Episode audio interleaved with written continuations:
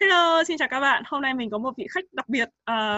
Bạn này là Đức. Bạn ý hiện tại đang làm cho Facebook. Hồi xưa thì bạn ý tốt nghiệp PhD ở trường UFM Edinburgh. Ngày hôm nay bạn sẽ chia sẻ cho mọi người các kinh nghiệm về học PhD ngành CS, rồi cơ hội kiếm việc, việc làm và các cái việc liên quan đến Facebook. Ok. Đầu tiên Đức có thể giới thiệu cho các bạn độc giả, khán giả biết được là cái profile căn bản của cậu được không? Ví dụ như là cấp 3 này, đại học này, master hay là PhD, học ở trường gì, học bổng hay tự túc, các thứ ngắn gọn. Ok, nói chung tớ giới thiệu ngắn gọn được. Chào các bạn khán giả. Mẹ, cái này hơi... nói chung thì profile của tớ cũng hơi dài, nói chung nói ngắn gọn là tớ tốt nghiệp cấp 3 ở Hà Nội. Tốt nghiệp xong thì được học bổng toàn phần đi Mỹ, học đại học 4 năm. Học đại học 4 năm xong thì được học bổng học tiến sĩ, thì lên học thẳng tiến sĩ. Học tiến sĩ sau 5 năm thì vào Facebook làm full time. Thì đến giờ làm được gần 3 năm rồi, có nghĩa là tổng cộng tớ ở Mỹ được tầm gần 12 năm.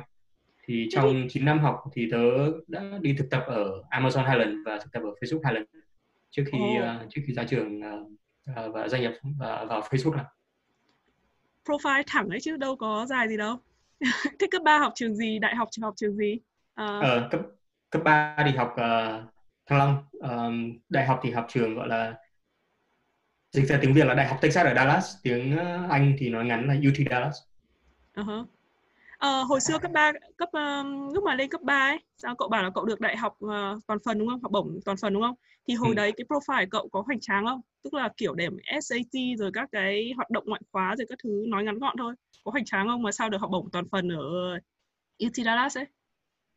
Hồi đấy thì học bổng toàn phần ở Dallas thì lý do chính là do điểm SAT cao. Nói chung điểm SAT của tớ hồi đấy là tầm 1.500 trên 1.600.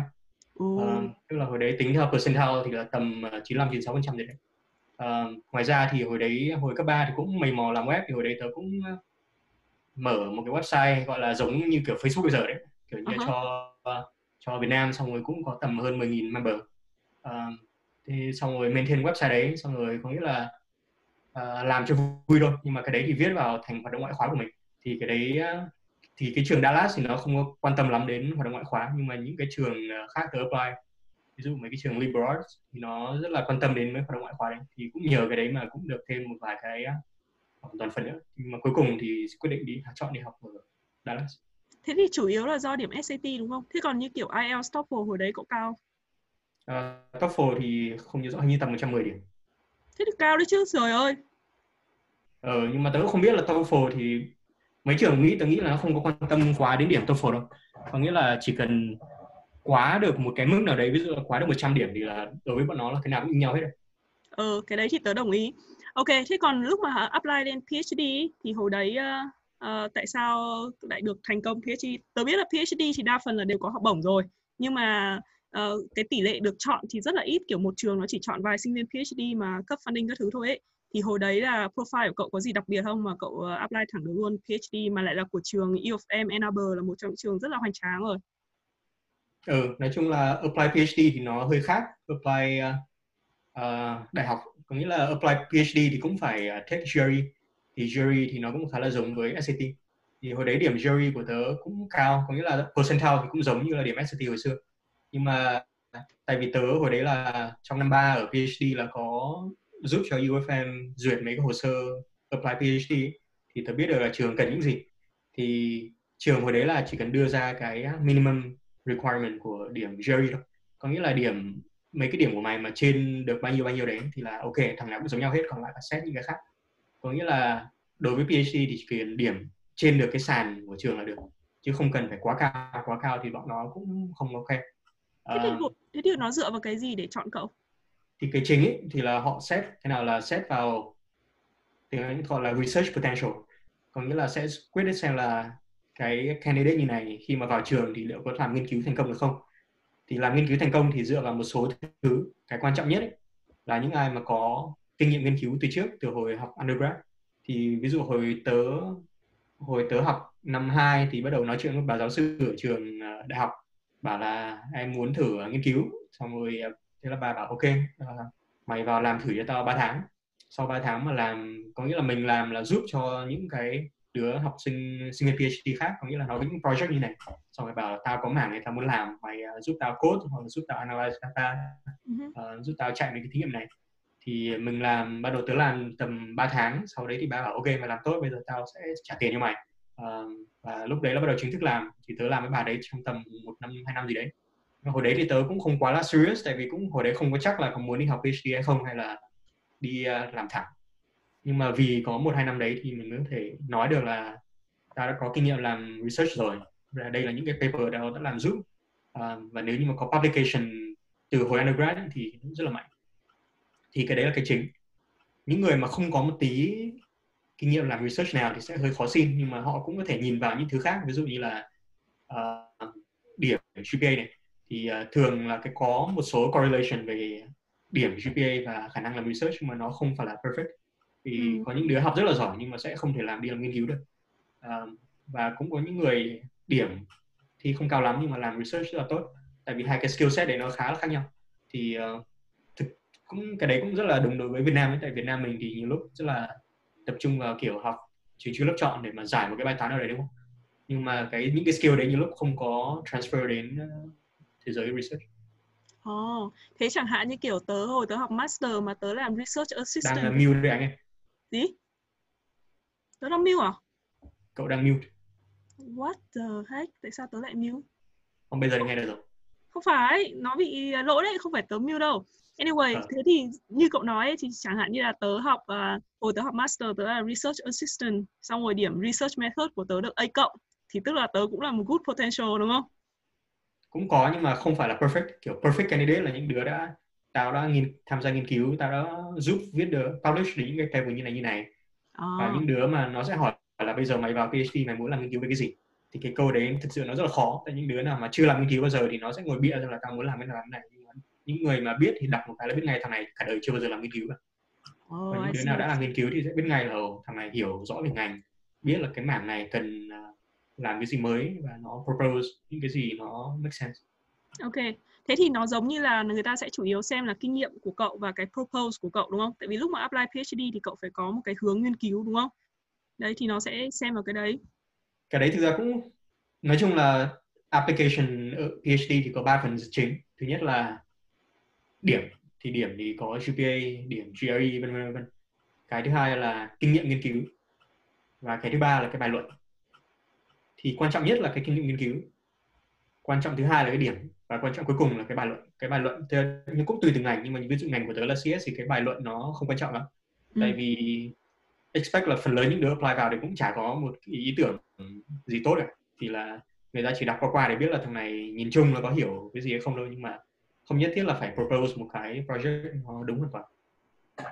Ok, thế thì cậu lúc nãy cậu có nói rằng là cậu đi intern 2 lần cho Amazon, 2 lần cho Facebook. Thế là lúc đấy là cậu intern vào undergrad hay là lúc cậu làm PhD, và cậu nghĩ là cái yếu tố nào mà để cậu nhận được cái internship đấy? Tại vì tớ biết là nó cũng rất là cạnh tranh. Intern Amazon thì là tớ intern Amazon lần đầu tiên là năm 3 đại học. Sau đấy thì là năm 4 đại học, cũng nghĩa là giữa lúc đại học và PhD thì tớ Amazon hồi đấy là cho tớ sau. Thôi nói lại từ đầu. Nghĩa là hồi năm 3 đại học apply Amazon thì hồi đấy là do Amazon đến trường tớ, xong rồi nó tổ chức interview trên campus luôn. Thì hồi đấy tớ thấy nó đến thì tớ đăng ký thôi, chứ hồi đấy là cũng hơi ngu nên là cũng không có luyện nữa. Thì tớ cũng có luyện, có nghĩa là luyện tầm 1 tuần trước khi phỏng vấn ấy. Thì là hồi đấy là Microsoft và Amazon cùng đến trường interview cho internship, thì tớ đăng ký cả Microsoft và Amazon thì nó đều cho phỏng vấn. Thì là hôm đầu phỏng vấn Microsoft, hôm sau phỏng vấn Amazon. Thì hồi đấy nó duyệt, tại vì hồi đấy là sinh viên mới năm 2 năm 3 mà, thì là thực sự là chả có gì để người ta xét ngoài GPA cả. Thì tớ nghĩ là hồi đấy nó sẽ filter based on GPA, thì những đứa nào mà GPA mà cao thì nó sẽ được ưu tiên phỏng vấn trước. Thì hồi đấy là đáng lẽ ra là sẽ phải lên luyện lead code, hình như hồi đấy là trước khi có lead code, nhưng mà cũng sẽ có ví dụ mấy quyển cracking coding interview thì sẽ phải luyện mấy quyển đấy, sau đấy thì phỏng vấn. Thì hồi đấy tớ, tại vì đăng ký hơi muộn nên là cũng không có thời gian luyện lắm, thì mới đi phỏng vấn đầu là phỏng vấn Microsoft. Thì hồi đấy fail rất là mạnh, kiểu như là tại vì lần đầu trong lời interview mà Nhưng mà sau đấy thì bắt đầu biết, thì là hôm sau phỏng vấn Amazon thì nó trôi chảy hơn rất là nhiều. Thì cuối cùng thì hồi đấy bị Microsoft reject và được Amazon cho nhận. Sau đó thì đi làm cho Amazon thôi, và khi mà thực tập mình làm tốt thì là họ cho offer quay lại. Thì sau đấy thì nó bắt đầu nó cho offer là quay lại full time, tại vì là lúc đấy là năm sau là tớ tốt nghiệp rồi. Nhưng mà sau đấy thì tớ bảo là muốn chuyển qua intern, tại vì là không chắc là không muốn đi làm luôn không hay là học tiếp lên PhD, thì họ cũng cho offer intern. Thì đó là intern Amazon. Còn intern ở Facebook thì là hồi tới năm 3 PhD thì intern lần đầu. Thì hồi đấy là kiểu khác, có nghĩa là khi mà làm PhD thì mình sẽ publish paper, mình đi conference, đúng không? Thì là hồi đấy tôi đi conference ở Ý thì gặp một ông manager ở Facebook. Sau đấy nói chuyện, xong đấy ông đấy thích mình. Thế là ông đấy bảo mày apply đi, thì là tớ apply, xong đấy họ sẽ xét, hồi đấy sẽ xét theo là thằng này làm nghiên cứu về cái gì, publish được bao nhiêu bài. Và khi phỏng vấn thì họ cũng hỏi về coding, hỏi về research. Và thế ok thì họ cũng cho mình đi thực tập. Sau đấy thì tớ vào thực tập xong rồi làm tốt thì năm sau họ cũng sẽ cho offer quay lại. Và sang năm sau quay lại intern thêm một lần nữa.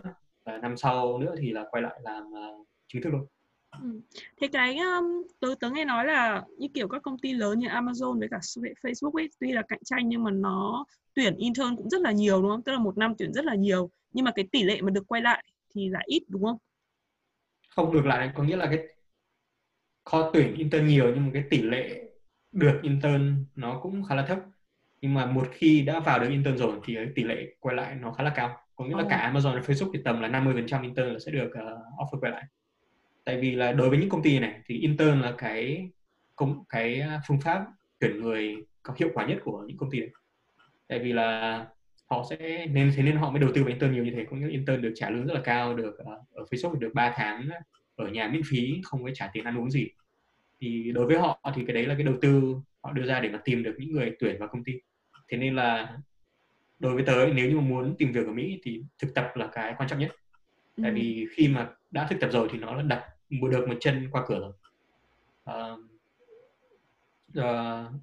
Và với tư cách của công ty thì họ cũng không muốn mất intern. Thế nên là, nhưng mà để mà được, cái khó nhất là để mà được công ty phỏng vấn intern này. Và cái thứ hai là pass được những cái vòng interview của intern. Thì hai cái đấy là hai cái quan trọng nhất. Cậu thấy ngoài cái chuyện nó kiểu luyện code tiếc các thứ, tức là về kỹ năng chuyên môn ấy, tại vì kỹ năng chuyên môn thì khó mà nói được, nhưng mà ngoài ra thì cậu thấy là có những cái yếu tố gì để quyết định là việc cậu pass được cái phỏng vấn đấy, hay là người ta chỉ toàn bộ là dựa vào kỹ năng chuyên môn thôi? Nói chung là kỹ năng chuyên môn cũng một phần thôi, nhưng mà tại vì tớ ở Facebook tớ cũng làm rất nhiều phỏng vấn nên là tớ cũng biết khá là rõ người ta tìm những cái gì. Thì cái kỹ năng chuyên môn nó chỉ là một phần thôi, nhưng mà ngoài ra phải biết cách, cái khó nhất chắc là phải biết cách communicate. Có nghĩa là khi mà họ trong kiểu cái cách phỏng vấn coding là họ sẽ cho mình một bài toán, đúng không? Xong rồi bảo là bây giờ mày giải bài toán này cho tao. Thì là ngoài cái việc mình có giải được hay không giải được thì mình còn phải giải thích được cho họ là cái hướng suy nghĩ của mình như nào. Có nghĩa là bài toán này muốn làm như này thì tao nghĩ là tao sẽ có 3 phương pháp làm như này, phương pháp này thì nhanh hơn, phương pháp này thì chậm hơn nhưng mà khó hơn, vân vân. Và bây giờ nhưng mà trong trường hợp này tao nghĩ là phương pháp A sẽ là phương pháp tốt và tao sẽ code nó ra. Và trong khi code thì mình sẽ bảo là bây giờ tao sẽ làm như này, bây giờ tao sẽ làm như này, bây giờ tao sẽ làm như này. Thì cái đấy nó cũng rất là quan trọng. Thì có những đứa có thể là nó không có giải được hoàn toàn, nhưng mà người phỏng vấn có thể nhìn được đứa này nó suy nghĩ tốt, hướng suy nghĩ mạch lạc, communicate tốt, thì những đứa đấy vẫn có thể pass được interview. Nhưng mà ngược lại là có những đứa nó chỉ cắm đầu vào, nó giải và nó không có nói năng, nó không có giải thích là tại sao làm cái này có tốt được không. Thì cái đấy nhiều lúc không tốt. Thì tớ nghĩ là cái đấy là cái mà nhiều người không có nhận ra được ban đầu. Có nghĩa là họ chỉ nghĩ là chỉ cần luyện coding và giải được là xong. Nhưng mà đối với tư cách của công ty thì họ quan tâm nhiều hơn là việc là how, không phải là if, có nghĩa là kiểu how you get there chứ không phải là if you get there. Tức là người ta sẽ để ý cả cái khả năng tư duy logic của mình, đúng không? Tức là cái lối suy nghĩ của mình nữa, chứ chỉ không đơn giản là chỉ là kết quả rồi. Đúng rồi, thế có một bạn hỏi câu hỏi thế này là cậu là học trực tiếp lên tiến sĩ, đúng không? Không qua master, đúng không? Thì bạn ấy hỏi là trong cái quá trình mà lúc mà học PhD ấy, thì có được trường giữ lại không? Tức là trường có tự offer là giữ lại không? Hay là trong cái lúc học đấy thì cậu có được dạy cái trình độ thạc sĩ không? Hay là tham gia các cái dự án kiếm tiền khác không? Trong lúc học ấy. Trường giữ lại có nghĩa là sao?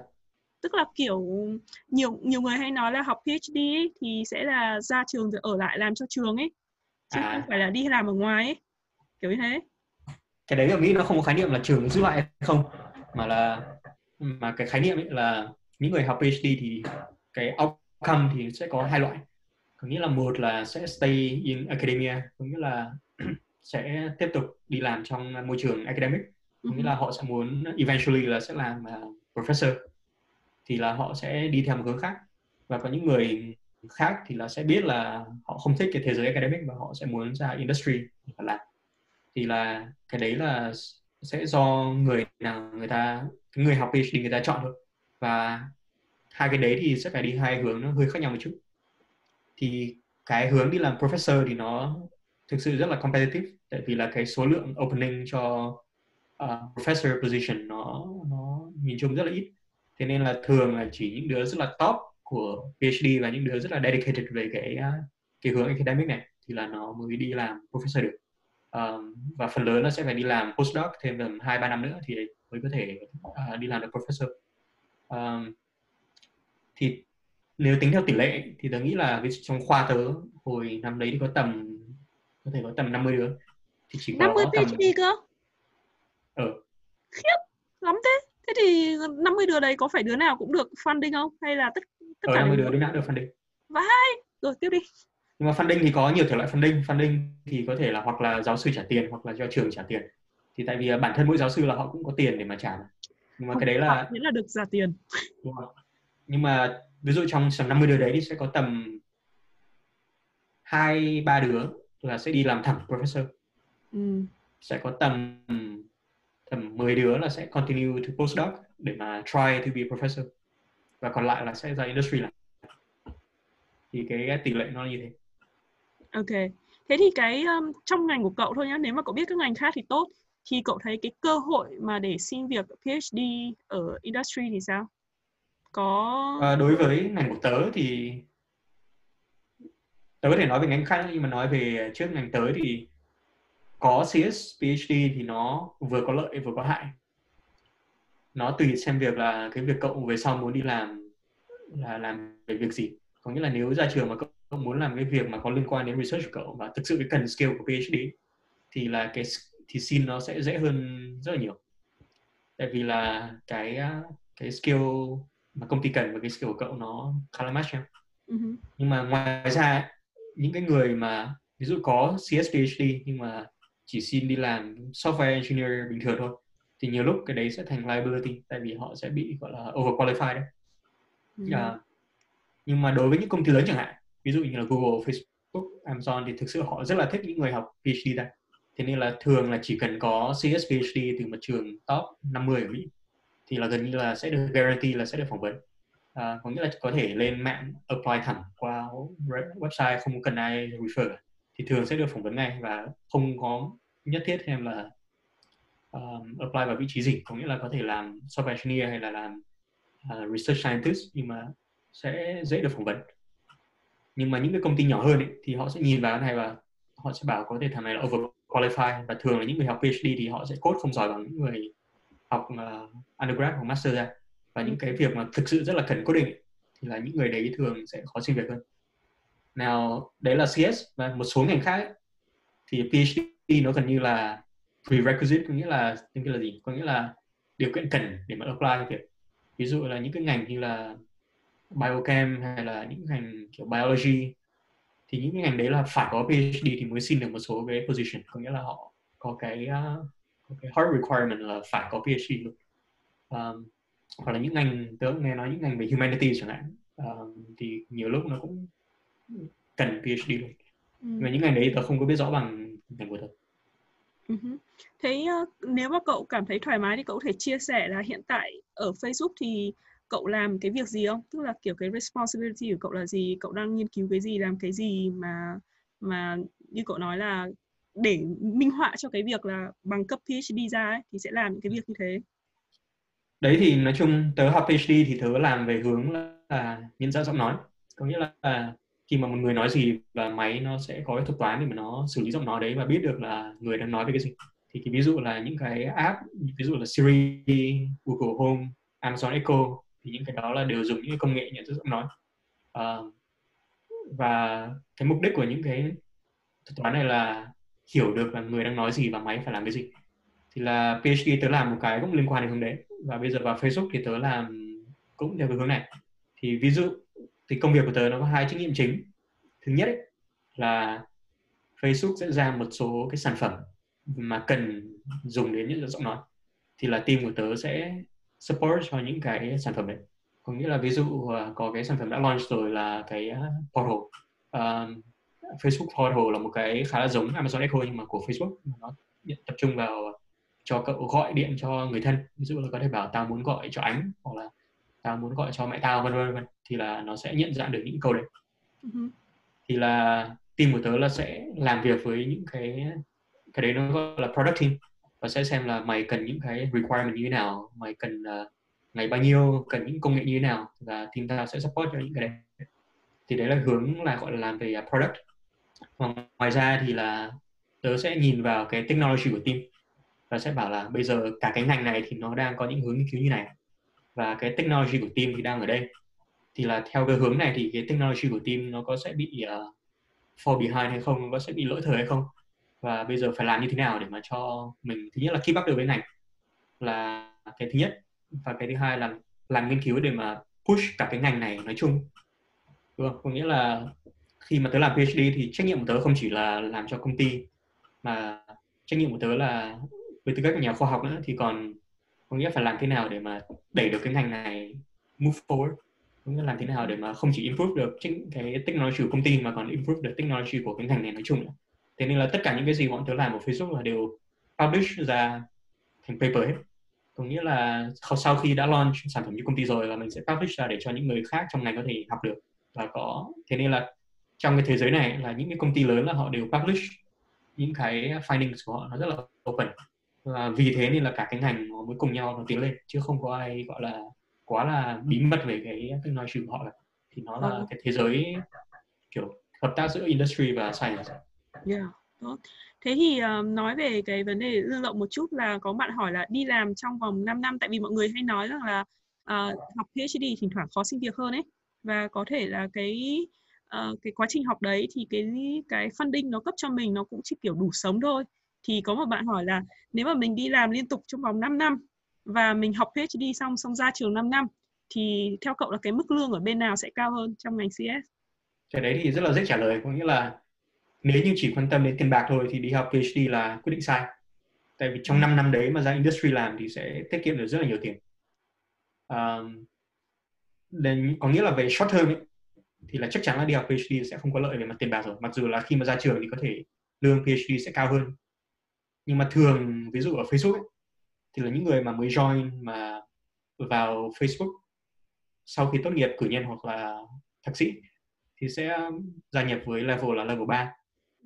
Có nghĩa là entry level. Những người mà học PhD thì sẽ join Facebook là level 4, có nghĩa là cao hơn một level. Thì khi cao hơn một level thì cái offer nó cũng sẽ cao hơn. Nhưng mà những người đi làm thường sau 2 hoặc 3 năm thì họ cũng sẽ được promote từ level 3 lên level 4 rồi. Thế nên là nếu cộng lại tất cả thì là những người mà làm trong 5 năm thì sẽ làm được rất nhiều tiền hơn những người học PhD. Mà đấy là về mặt short term. Còn nếu như mà nhìn về long term mà nhìn dài ra khoảng 20-30 năm trở lại, có nghĩa là nếu như nhìn theo gọi là lifetime earnings ấy, thì là nó sẽ có thể sẽ khác. Tại vì tôi nghĩ là những người học PhD thì là họ sẽ có nhiều những lựa chọn hơn những người mà là không học PhD.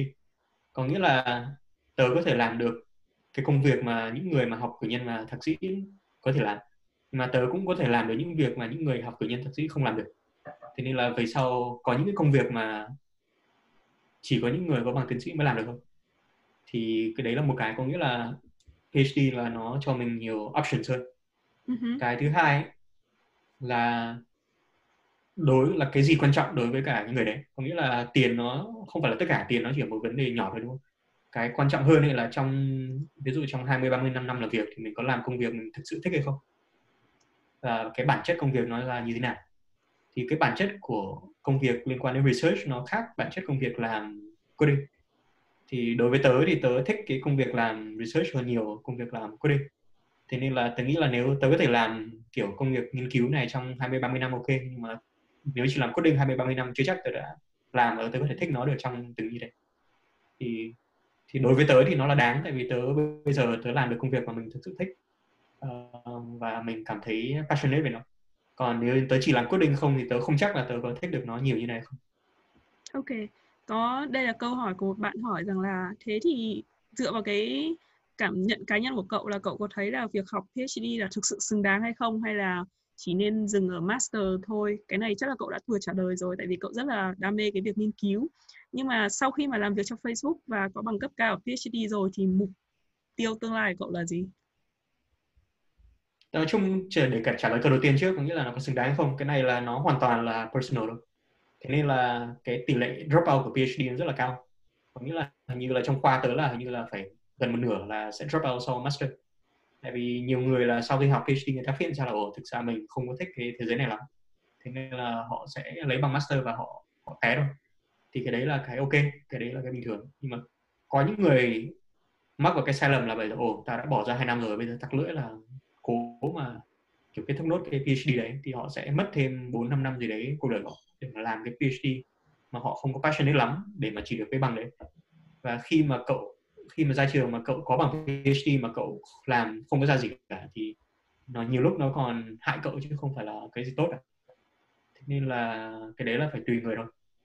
Còn cái việc,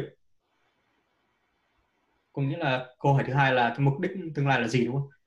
Tức là bây giờ nó giống như kiểu cậu đang ở top rồi, vừa làm cho một công ty to nhất này, cũng có bằng cấp cũng là cao nhất rồi. Thế thì cái mục tiêu tương lai của cậu là gì? Tức là có cần làm không vậy? Cái này thì có hai hướng. Thứ nhất ấy, là một lúc nào đấy thì tớ sẽ muốn là ra làm cho riêng mình. Có nghĩa là bây giờ thì tớ làm cho Facebook, nhưng mà cái Facebook cũng là một công ty rất là to, đúng không? Thì mình dù gì cũng là một cái phần rất là nhỏ của công ty. Thì khi mà mình làm một cái gì đấy cho riêng mình và mình thực sự tin tưởng vào cái sản phẩm thì nó sẽ là khác. Nhưng mà cái đấy thì là về tương lai dài. Còn tương lai ngắn ấy, thì ngay cả trong công ty Facebook ấy, thì là có cái career ladder, đúng không? Thì mình bắt đầu ở cái mức thấp nhất ở trong công ty và mình sẽ leo dần. Thì mỗi lần leo thì leo lên một nấc cao hơn thì là mình sẽ có nhiều responsibility hơn, sẽ có nhiều cơ hội hơn, và tất nhiên là lương lậu cũng sẽ tăng rất là nhiều. Thì là cái career ladder của Facebook có nghĩa là ban đầu là mình sẽ chỉ tập trung vào cái project của mình thôi. Có nghĩa là các sếp sẽ giao cho đây project của mày như thế này, mày làm cho tốt vào. Thì đấy là mức thấp nhất. Xong rồi đấy thì lên mức thứ hai thì sẽ bây giờ là ok, mày làm project của mày tốt rồi thì bây giờ mày sẽ giúp làm nhiều project cùng một lúc và sẽ theo dạng là advisor cho những cái project để giúp những đứa khác làm nữa. Thì mức thứ hai. Và mức thứ ba nữa là sẽ lên là kiểu bây giờ team mình như này, trong 2 năm nữa thì mình sẽ, trong 2 năm tới mình muốn làm project như thế nào, mình sẽ muốn đưa team đi vào đâu. Và có nghĩa là mỗi lần đi như thế, sau đến lúc nào đấy thì là mình sẽ không chỉ có drive direction của team nữa, mà drive direction của org, xong rồi drive direction của công ty. Thì có nghĩa là mình sẽ học dần, và mỗi lần đi lên như thế thì mình sẽ học được những cái skill khác nữa. Có nghĩa là khi ban đầu thì mình chỉ quan trọng là skill về kỹ năng thôi, nhưng sau đấy sẽ skill lúc nào đấy là phải biết cách làm việc với người khác và làm thế nào để cho người ta thích mình và mình làm việc hiệu quả người ta. Xong rồi một lúc nào đấy là sẽ hai cái team khác nhau mà conflict chẳng hạn thì mình sẽ phải giải quyết như thế nào. Và đến lúc đấy là mình có một team 20 người chẳng hạn thì bây giờ là phải allocate resource như thế nào, kiểu như phân thằng này làm cái gì, phân bao nhiêu người làm project này, làm trong bao nhiêu lâu. Thì mục đích của tớ ở Facebook là sẽ muốn học được những cái yếu tố đấy nữa.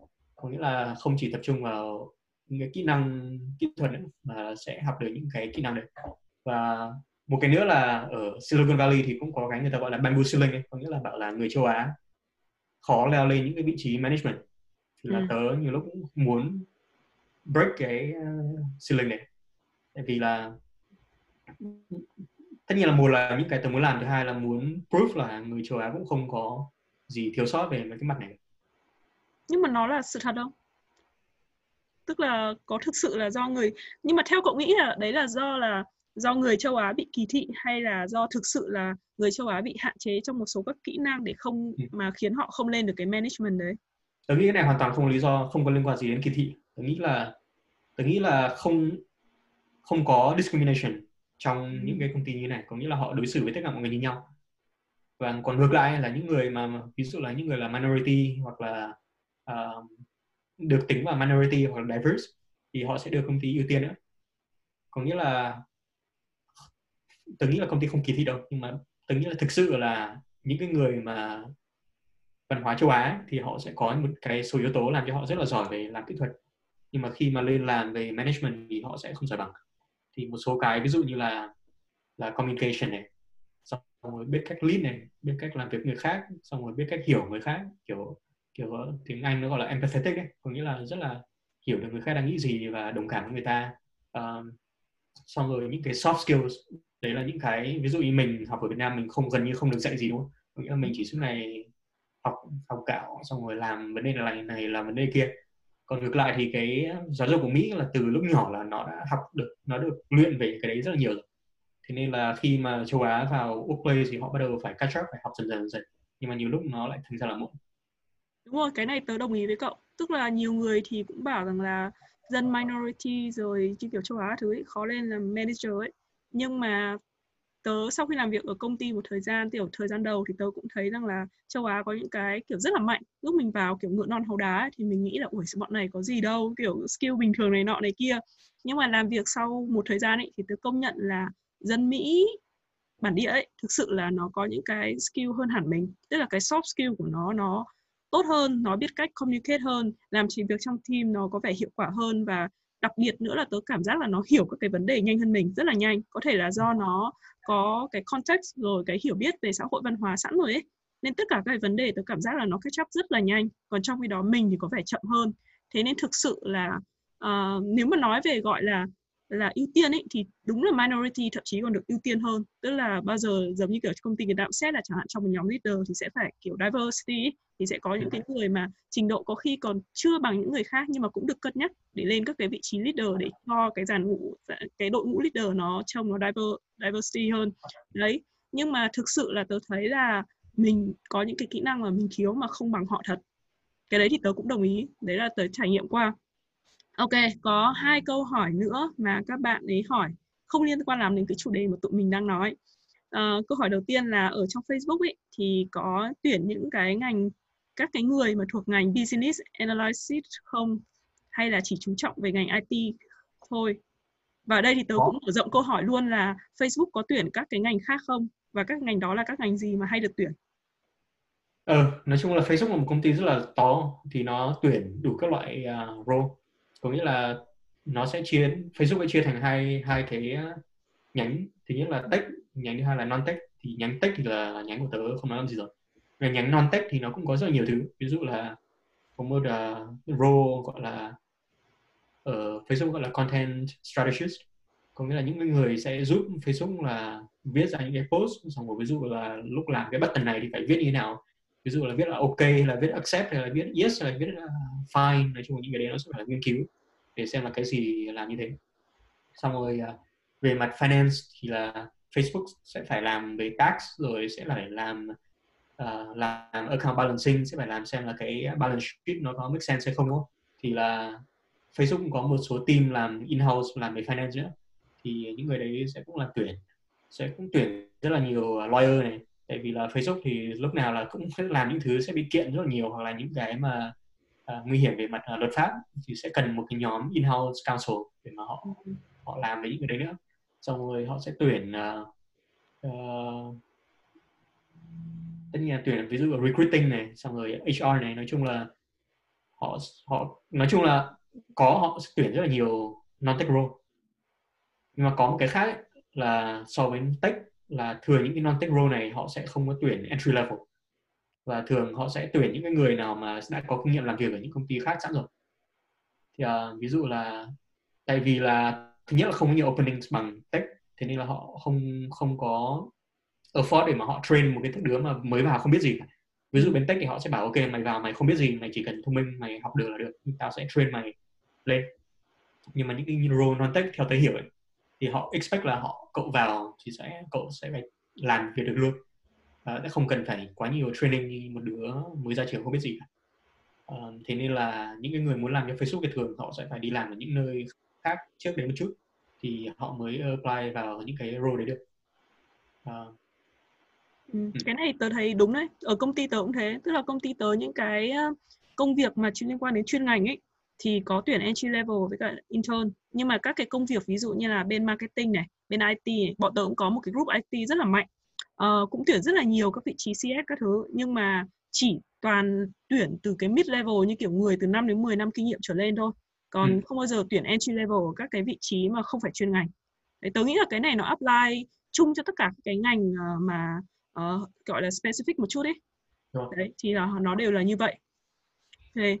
Thế còn một câu hỏi nữa, có bạn hỏi là có cần nhiều bài báo được public quốc tế để được như cậu không?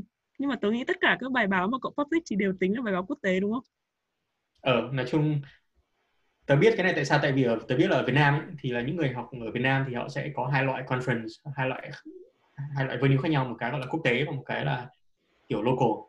Thì là những cái trường PhD top ở Mỹ thì họ không bao giờ quan tâm đến những cái conference gọi là local cả. Tất cả những cái này là ví dụ là mỗi ngành ấy thì sẽ có chỉ có tầm 3-4 cái venue được coi là đáng để mà publish thôi. Thì là những cái trường có uy tín và những cái professor có uy tín họ sẽ chỉ publish những cái đấy thôi, và họ không chỉ publish là để mà có nhiều bài. Kiểu nếu muốn có nhiều bài thì rất là dễ, kiểu chỉ cần chọn những cái journal nó kiểu như nó không cần review gì cả, hoặc là chọn những conference nó không ai xem cả. Nhưng mà đối với cả một cái lab uy tín thì họ sẽ chỉ publish những cái conference mà người trong ngành quan tâm đến thôi. Thì đấy là câu trả lời. Và ở Việt Nam thì tớ cũng biết là ví dụ những trường thì khi mà publish một bài báo quốc tế thì nó khá là big deal, thì là trường sẽ cho bao nhiêu tiền thưởng các thứ đấy. Thì tớ nghĩ đây là lý do bạn ấy hỏi về cái đấy. Nhưng mà về cái câu hỏi là có cần nhiều bài báo để mà được như tớ hay không ấy, thì nó cũng là câu hỏi hay, nhưng mà tớ sẽ theo kiểu khác là mình có cần làm nghiên cứu thành công không để mà được những cái vị trí như này. Thì cái này nó phụ thuộc vào việc cái bản chất công việc của cậu đang apply là cái gì. Ví dụ là tớ ở trong ngành gọi là speech processing, thì là khi mà muốn được một cái vị trí làm về research về speech trong một công ty lớn thì là họ sẽ phải hỏi là những người trong ngành có biết thằng này là thằng nào không. Có nghĩa là để mà những người trong ngành biết mình là ai thì mình sẽ phải publish những bài báo tốt, phải có người cite mình, và phải làm được một cái research thì nó meaningful. Thì như thế thì là gần như là điều kiện cần. Còn tất nhiên có những cái role khác nó không có chuyên ngành như thế, mà chỉ ví dụ là vào làm software engineer hoặc là vào làm trong Facebook nó gọi là generalist, nghĩa là những người mà không có chuyên sâu một cái gì cả. Những cái đấy không quá quan trọng, có nghĩa là chỉ cần làm đủ để mà tốt nghiệp là được, chỉ là được thôi, chứ không cần quá nhiều bài báo, quá nhiều thành công trong cái chuyên ngành đấy. Nhưng mà muốn làm chuyên ngành thì cần phải tập trung vào research. Ok. Nếu thế thì cậu có bí kíp nào là để cho mọi người trong ngành biết đến mình không? Ngoài cái việc mà public. Cái đấy cũng là một cái nghệ thuật. Tại vì là publish chỉ là một phần thôi, nhưng mà sau khi publish thì mình sẽ phải đi conference để mình present luôn. Thì là ở conference ý, thì cái cách để mà người ta sell cái work của mình nó cũng một cái rất quan trọng. Thì đấy là cái presentation skills. Kiểu như là khi mà làm ở poster, khi mà làm oral presentation, phải present làm như nào cho người ta hiểu, người ta appreciate được cái work của mình. Thì đấy là cái thứ nhất, và ngoài ra cái thứ hai là cái networking á. Kiểu như là đi conference là nơi để mà mình gặp được tất cả những người khác trên thế giới cũng đang làm cái nghiên cứu về cái hướng này, và mình sẽ hỏi chuyện họ xem họ làm về cái gì, và mình nói cho họ biết là mình đang làm về cái gì. Sau đấy là nhiều lúc là kết bạn qua cái đấy đâu. Thì khi đấy mình sẽ build up một cái network lên, và khi mà mình làm cái gì mình có thể email cho họ bảo tao mới publish bài này hay lắm, mày xem thử đi. Thì kiểu đấy cũng là một cách. Và bây giờ thời buổi gần đây thì mọi người cũng hay lên Twitter để mà advertise mấy bài báo của mình nữa. Ví dụ có rất nhiều giáo sư bây giờ cứ có bài gì ra là họ bắt đầu lên Twitter họ viết. Thì đấy là một cách nữa. Tới đi không làm ở đấy, mà có những người cũng bắt đầu làm kiểu như này. Thì ví dụ sếp tớ bảo bây giờ viết paper gần như là giống như là giải Oscar ấy. Có nghĩa là bình hồi xưa thì chỉ viết paper publish xong rồi đi present, nhưng bây giờ thì là viết paper xong rồi viết blog, xong rồi viết Twitter về bài đấy, xong rồi làm YouTube để mà giải thích bài này như nào, sau đấy thì mới đi conference present. Thì thế tức là nói chung là nó giống như kiểu là thế này nhỉ, làm cái gì được đấy là cũng phải quảng cáo ra đúng không? Quảng cáo trên đủ các cái phương tiện media, social media các loại đấy đúng không? Nhưng mà tất nhiên là over time thì là những cái bài báo, những cái work nào mà thực sự tốt ấy, thì nó sẽ gọi là stand the test of time thôi. Có nghĩa là theo một thời gian thì những cái kiểu làm quảng cáo như thế sẽ giúp nhiều người biết về cái work của mình ban đầu hơn. Nhưng mà ví dụ sau 5 hoặc 10 năm còn ai dùng những cái technique của mình hay không thì cái đấy là hoàn toàn phụ thuộc vào cái việc là cái technique này có tốt hay không. Ok, có một câu hỏi đây chắc là câu hỏi cuối đấy, tại vì mình nói chuyện cũng dài rồi mà cậu cũng cung cấp rất là nhiều thông tin bổ ích rồi. Câu hỏi cuối đây là có bạn hỏi là cậu có thể chia sẻ về cách học của cậu được không? Tại vì bạn ý rất là muốn biết những người thực sự giỏi thì mỗi ngày học như thế nào, nói chung là bí kíp học hành ra sao, chứ đừng có nói chung chung như kiểu là phải chăm chỉ xong rồi phải tập trung tránh sao nhãng. Tại vì rõ ràng là cậu có cả một quá trình từ cấp 3 lên đại học là luôn là học rất là xuất sắc đúng không? Tớ biết là điểm SAT, điểm TOEFL như thế là rất là cao, rồi thành tích học tập trong cả quá trình như thế là luôn cao. Đấy, thì cậu có chia sẻ về cái cách học như nào không? Cái này cũng khó nói, tại vì tớ thực sự là cũng gần như không có phương pháp gì nó quá là concrete cụ thể đâu. Nhưng mà tớ nghĩ là cái cách tớ học thì cũng khá là cách tớ làm research, có nghĩa là muốn làm research tốt ấy, thì là cái việc giải được bài toán khó hay không nó không quan trọng, mà cái quan trọng hơn ấy là biết là mình phải tập trung vào cái gì. Nghĩa là khi cái làm research khó nhất ấy, là từ cái này và cậu muốn đi một bước thì là có ví dụ có hàng nghìn những cái thứ cậu có thể làm, có nghĩa là có hàng nghìn hướng khác nhau cậu có thể explore, và cái quan trọng là tìm để hiểu được cái hướng nào là cái hướng quan trọng và mình có thể tập trung vào được. Thì là khi học thì cũng thế thôi, có nghĩa thực sự là hồi tớ học đại học tớ cũng không phải là quá là chăm chỉ đâu, hồi đấy là phần lớn thời gian là đi đánh bóng bàn hoặc là đi chơi đây đó đâu. Nhưng mà khi mà tớ học ấy, thì tớ rất là tập trung, có nghĩa là tớ hiểu được là cái bản chất của cái môn này là muốn dạy mình cái gì, và mình mà muốn thực sự hiểu được cái môn này thì mình sẽ phải tập trung vào những cái gì. Thì vì tớ hiểu cái đấy thế nên là rút, thứ nhất là rút kiểm tra thì lúc mà exam thì tớ cũng biết được là giáo sư người ta sẽ muốn hỏi về cái gì, nhưng mà nó không phải là kiểu học tủ học gạo đâu. Nhưng mà tớ chỉ cần, mà đấy là do mình hiểu được là họ muốn mình học được cái gì sau cái khóa học này. Nên là có những cái tớ biết là cái này rất là khó nhưng mà tớ sẽ chỉ học qua đâu chứ không tập trung quá. Nhưng mà mình sẽ tập trung rất là nhiều vào những cái hướng mà tớ nghĩ là tớ quan trọng. Cái cách học thứ hai là khi mà trên lớp thì tớ rất là tập trung, có nghĩa là tớ không có sao nhãng cái việc học trên lớp cả. Tại vì một khi trên lớp mà mình đã hiểu được rồi ấy, thì là khi mà ra khỏi lớp thì mình không phải mất quá nhiều thời gian để mà ôn lại rồi cái thứ nữa. Chứ có nhiều người tôi biết là khi mà lên lớp thì bắt đầu lôi laptop ra lướt Facebook, xong rồi không thèm chép bài, xong rồi để đến lúc mà ra khỏi lớp rồi mới đầu ngồi học lại.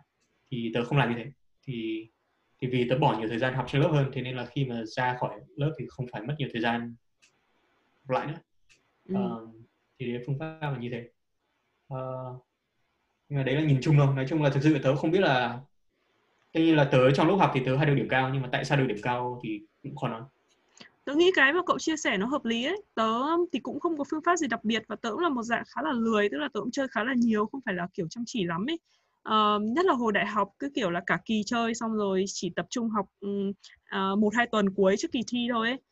Nhưng mà tớ thấy cái căn bản nhất ấy là mình phải hiểu bản chất vấn đề, tức là chẳng như là cậu học về một cái chủ đề nào đó ấy, hay là nó có một cái định nghĩa nào đó, thì thường là tớ không chỉ học cái định nghĩa trong sách, tức là sách nó viết gì thì mình hiểu như thế, mà tớ phải thực sự hiểu là nó bản chất nó là gì, tại sao lại như thế, nó liên hệ với các cái gì, mà thường là tớ sẽ phải tự research thêm trên Google để xem là cái này thực sự nó là cái gì ấy. Tức là khi mà cậu hiểu những cái bản chất lại với nhau ấy, thì các cái khác như cậu nói ấy, nó chỉ là cái solution thôi. Nhưng mà khi mà cậu đã hiểu là cái nguồn gốc nó ra sao, tại sao nó lại như thế này, nó ảnh hưởng những cái gì, tức là giống như kiểu là khi mà cậu học một cái gì, khái niệm gì mà cậu có cái mind map trong đầu ấy, mọi cái vấn đề trong cái lĩnh vực đấy nó liên quan đến nhau như thế nào ấy, thì khi mà đưa ra một câu hỏi thì cậu, kể cả cậu không biết chính xác câu hỏi là gì, cậu vẫn thể suy luận được ấy, suy đoán được ấy. Thì tớ nghĩ là bản chất là mình phải học để hiểu, chứ nó không phải là học để biết được những cái gì mà người ta dạy ấy. Đúng rồi, nói chung cái đấy kiểu hồi tớ ở Việt Nam thì tớ thực sự rất là ghét học. Thì cái lý do tớ ghét học ở Việt Nam là vì học không thấy có một lý do gì cả. Lý do duy nhất là để mà thi đại học, để mà được vào đại học, đúng không? Ví dụ học toán chẳng hạn thì bắt đầu muốn học về mấy cái bất đẳng thức cosine hoặc là bất đẳng thức Minkowski chẳng hạn.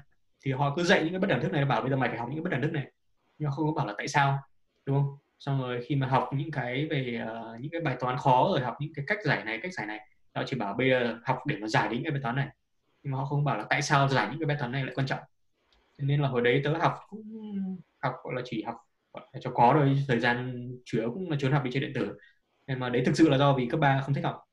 Nhưng mà khi mà lên học đại học ở Mỹ thì là cái cách học của họ khác hẳn. Có nghĩa là họ tập trung rất là nhiều về cái bản chất là tại sao lại phải học những cái này, tại sao nó có ích. Thì khi bắt đầu lên đại học thì tớ mới bắt đầu thích học. Chứ ở Việt Nam mình không, thực sự là thấy không, ít nhất là hồi tớ đi học tầm mười mấy năm trước thì không có tạo ra được cảm giác thích học cho mình như là ở Mỹ. Yeah, ok. Thôi hôm video này đã dài rồi, rất là cảm ơn cậu hôm nay chia sẻ cực kỳ là chi tiết và tôi nghĩ là rất là bổ ích. Cậu có một lời gì nhắn nhủ lại đối với cả các bạn khán giả không? Các bạn nhớ follow và subscribe anh. Okay. thank you. Nói thế thôi nhưng mà Đức cũng không follow với cả subscribe đâu. Có follow YouTube mà. Có, nhưng mà ít xem đúng không? Cũng có xem. Vài cái gì giống như kiểu Phan Anh ấy, kiểu làm cùng YouTube nhưng không xem video nào. Ôi nói thế thôi. Vậy thôi cảm ơn Đức nhá. Rồi nếu mà hy vọng thì nếu mà có chủ đề nào tiếp theo mình có thể chia sẻ được thì hẹn cậu lần sau. Thank you. Okay. Thế nha, bye bye.